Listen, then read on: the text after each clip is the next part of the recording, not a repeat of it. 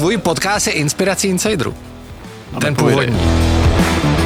Já jsem měl tvůj podcast s Markem hrozně rád. To byl vlastně můj první podcast, který jsem začal poslouchat. Do té doby jsem nevěděl, že existují podcasty.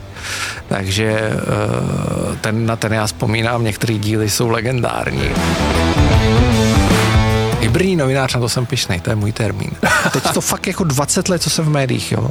1. dubna 2003 jsem nastoupil do ČTK.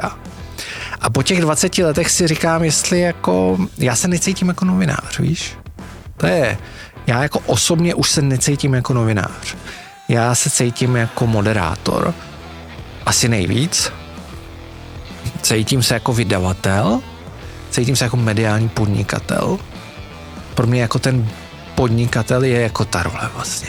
Ten svět těch názorových médií a těch sociálních sítí jako mění ty novináře. Podstatu těch lidí, jo, jako myšlení těch lidí mění. Dneska už vlastně těžký rozlišit, co je zpráva. Ty novináři, a myslím, že to souvisí s důvěrou médií, která je obecně nízká, už nepřiznali tu chybu. Už oni už vlastně nepřiznávají tu chybu. To se nedělá, i na těch sociálních sítích se to nedělá. Ten Twitter je jako toxická bažina, kde, kde já si z toho dělám stranu, mě to je jako jedno, jo, protože čím větší bordel tam, tak tím lepší biznis. Marek Prchal, který byl v Insideru, je Marek Prchal. Ty od roku 2021 moderuješ vlastně na CNN Prima News. Um, proč jsi tam šel? Jako přišlo ti to, že Mně to přišlo šílený. Měl jsi málo práce. Zavolal mi Pavel. Pavel Štrunc, Zavolal mi Pavel, který na Infu dělal který na Info dělal pořád Štrunc, který byl hrozně úspěšný. vykřičníkem. A to byl skvělý pořád, podle mě. Dneska je šéf redaktor. Dneska by byl Pavel, dneska by byl Pavel Česmír. Pavla měli jako rádi masy. Řada lidí mě od toho odrazovala. A jediná Líba Šmuslerová, to můžu asi říct, říká, Michale, bacha na to. To má svoje kouzlo. Když se ty kamery rozjedou, vás to jako přepne úplně do jiného módu. A získáte na tom závislost. Mě to zašlo bavit proto, že to je fakt jako dvě hodiny čistého adrenalinu a je to svým způsobem jako taková liga mistrů mediální. Jo, jako dělat ten živý pořád. Mám rád, když je ten biznis jako tvrdý. Jo, když je to fakt jako měřitelný a když je to tvrdý a, a, a tam prostě ti po tom vysílání přijde ta sledovanost a když je nízká, tak víš, že to je průser, že je něco blbě.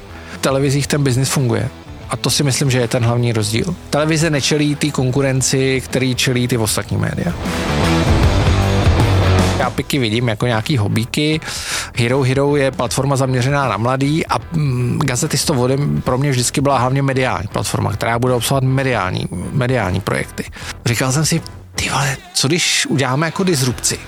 Uděláme platformu velkého baráku, na kterou budeme dát ostatní z jiných médií. Budeme na ní vydělávat. A mně by se vlastně líbilo, kdyby někdo přišel a dal data na stůl a řekl, ty takhle to bude, hrozí tohle, hrozí tohle. A vlastně jakoby fakt vyřešil ten, ten case a, a přišel s tím. A teď nemusí být médium, přeci. Je think tank. Mě, mě totiž fascinuje eh, případ, tuhle jsem o tom přemýšlel, Dana Prokopa a ten jeho pak research. Uh, jak on dokáže vlastně ty témata skvěle jako přinášet, dokáže, uh, dokáže navrhovat nějaké řešení, dokáže ty věci komentovat, dokáže jim dát nějaký datový základ a má ten výtlak. Jo? A říkal jsem si, tyhle, to je vlastně strašně chytrý, jo? protože ten dopad těch věcí, který on dělá, je ne, daleko větší než ten mediální dopad. A, a je to pozitivní. Je to pozitivní. On, prostě je to služba. On nechci dělat pak research, jo? ale něco na ten způsob že dneska se za novinařinu vydává něco, co novinařina není a to, co je novinařina, už se nepojmenovává novinař. Myslím si, že ten trh je na tom tak špatně, že ve chvíli, kdy řekne, že jsi médium, tak ti automaticky klesá ten dosah. Infotainment to bude vždycky, já vždycky budu dělat infotainment. Ten infotainment ti prodá tu informaci líp, než ti prodá nějaká jako suchařina klasická. A patří to k tomu. Dneska se ty lidi chtějí jako bavit. Tak je.